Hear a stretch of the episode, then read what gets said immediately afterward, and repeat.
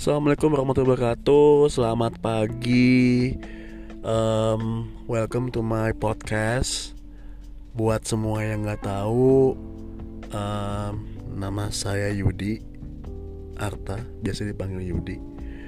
Di Skularsi uh, diberikan nama as a CMO atau Chief Marketing Officer.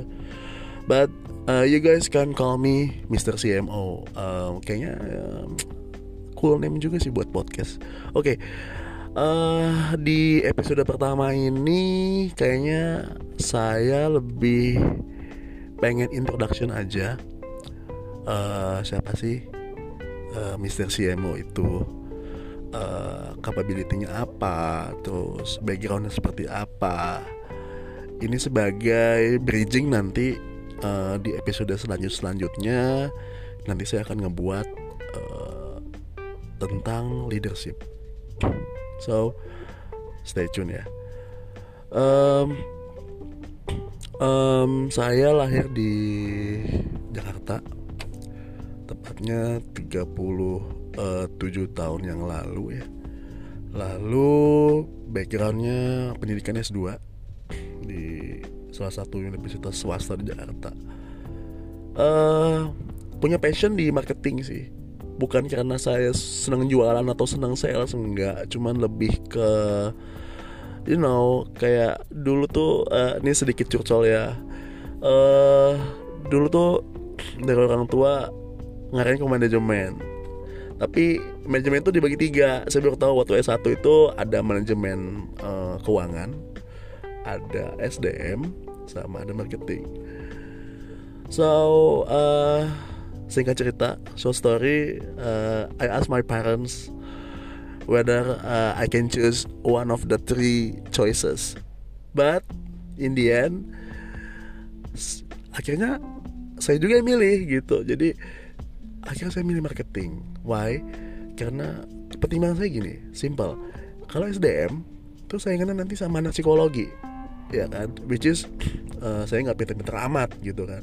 Kedua keuangan manajemen keuangan. Men gue paling uh, apa ya not uh, allergic to numbers. Cuman uh, saya ini dari dulu nggak terlalu suka matematik. Jadi kayaknya uh, dalam pikiran saya dulu aduh kayak gue kalau keuangan nggak bakal bisa deh. So uh, finally gue pilih marketing gitu kan so S1 saya marketing S2 saya marketing. And uh, Indian sampai sekarang di dunia kerja uh, berkecimpung di marketing. Uh, uh, and then uh, awal-awal ya di swasta kerjanya sekarang uh, di BUMN gitu ya. Itu singkat ceritanya. Nah uh, pengalaman kerja dari tahun 2006 2006 setelah lulus ya S1 langsung kerja tuh nyari pengalaman sampai sekarang berarti in total like 15 years work of work experience. So I think it's very good. Still counting and now. Uh, satu hal sih buat teman-teman schoolmate semua yang lagi denger podcast ini gitu ya. Uh, kalau nanti udah lulus kuliah saran saya gali pengalaman dulu cari pengalaman. Karena di dunia ini tuh nggak ada yang langsung enaknya aja gitu. Jadi harus kita cari pengalaman dulu sebaik banyaknya kita belajar sama orang lain gitu kan. Terus juga kalau kalian masih fresh graduate dan kalian berambisi untuk menjadi pemimpin atau manajer atau seorang bos lah satu perusahaan kalian harus belajar how to follow a people gitu loh. How to follow your boss how to follow your uh, your manager. Seperti itu why? Ya ini nih sedikit cuplikan nanti di episode kedua dan ketiga nanti uh, kenapa pentingnya seorang pemimpin tuh di, di bagaimana menjadi pemimpin yang baik itu di, diawali dari mana.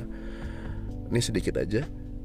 Kita harus bisa follow seseorang yang menjadi atasan kita atau bos kita lah. Karena di saat nanti kita menjadi pemimpin kalau kita belum pernah merasakan menjadi yang di bawah ya kita tidak akan bisa mempunyai yang namanya empati ke bawah gitu loh.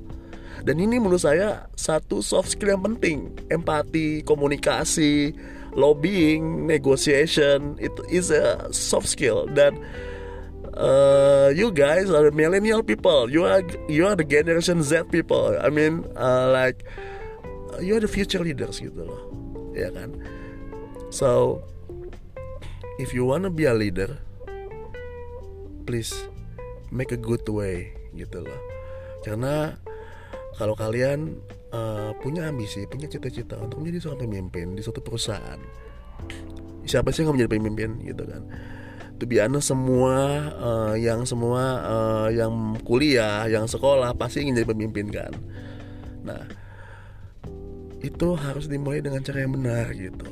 Pertama setelah lulus kuliah kalian cari pengalaman sebaik-baiknya pengalaman kerja ya kan? Coba mau dapat bos yang ba baik bagus gitu kan? Alhamdulillah berarti kalian beruntung gitu. Tapi ada yang kalian mendapat bosnya sucks gitu kan? Ada yang bosnya galak marah suka marah-marah apa? Ya nggak apa-apa disyukuri aja. Karena hidup itu tentang bersyukur kan? Kalian syukuri dan kalian coba ikutin gitu loh. Coba ikutin dulu aja. Pasti sekolah tanya gini pak kalau misalkan yang ngikutin buat apa sih pak saya ngikutin orang yang yang nggak beres gitu Sebuat apa sih saya ngikutin bos tuh yang senang marah-marahin saya, senang ngejat saya? Simple saya jawab gini, simple. Ini hubungan dengan leadership ya. Supaya schoolmate semua atau teman-teman semua yang denger ini punya yang namanya kedewasaan berpikir gitu. Dan itu penting, penting sekali gitu. Kalau kalian ingin menjadi leader yang baik, kalian punya harus punya kematangan berpikir atau kedewasaan berpikir itu penting sekali. Sekarang tuh eranya digital eranya startup ya kan? Kalian tahu semua sekarang eranya startup.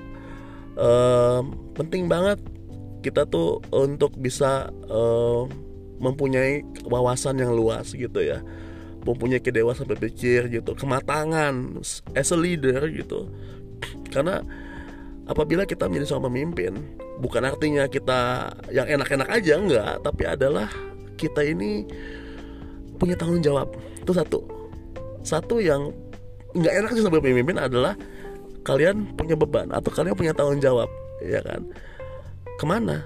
Pertama pasti ke uh, investor ya. Nanti kalau kalian punya pemegang saham atau nantinya ke bawah ke bawahannya ingat bawahan itu adalah eh, orang-orang uh, yang membuat kita sukses atau membawa perusahaan itu menjadi lebih baik gitu loh simpelnya gini kalau saya uh, balik lagi ke teori waktu saya S2 dulu ya, manajemen, namanya ada mata kuliah perilaku organisasi. Nah, di do, uh, waktu itu dosen saya membilang ini, apa sih arti seorang manajer gitu? Kalian semua ingin jadi manajer kan? Iya gitu gitu kan. Apa sih arti seorang manajer? Uh, kita diam semua karena waktu itu entah karena mungkin kita belum jadi manajer atau kita terlalu takut sama dosennya gitu atau atau kita canggung itu kan kita nggak tahu juga. And then dosen bilang gini, manajer adalah seseorang ya seseorang yang ditempati di satu posisi tertentu, ya kan? Dan dia bertugas untuk menyelesaikan semua pekerjaan, tapi bukan dia mengerjakan, tapi orang yang dia lead. Nah, itu loh arti seorang pemimpin. Jadi artinya gini kalian seorang manajer misalkan nanti suatu saat dan kalian pasti ditugasi oleh uh, atasan yang lebih tinggi lagi misalkan CEO atau CMO atau CTO atau apalah ya. Coba nih selesaikan pekerjaan gitu. Nah kalian harus menjalankan pekerjaan tersebut bukan kalian yang kerja tapi bawahannya. Nah bagaimana cara mengencourage bawahan kalian atau bawaan schoolmate semua atau bawaan teman-teman semua? Tentunya adalah soft skill seorang leader itu yang paling penting gitu. Uh, itu sih yang bisa saya sampaikan di podcast introduction saat ini. So um, I hope you guys enjoyed and you guys catching something from this you know uh, I see you on the next episode. Okay? Stay tuned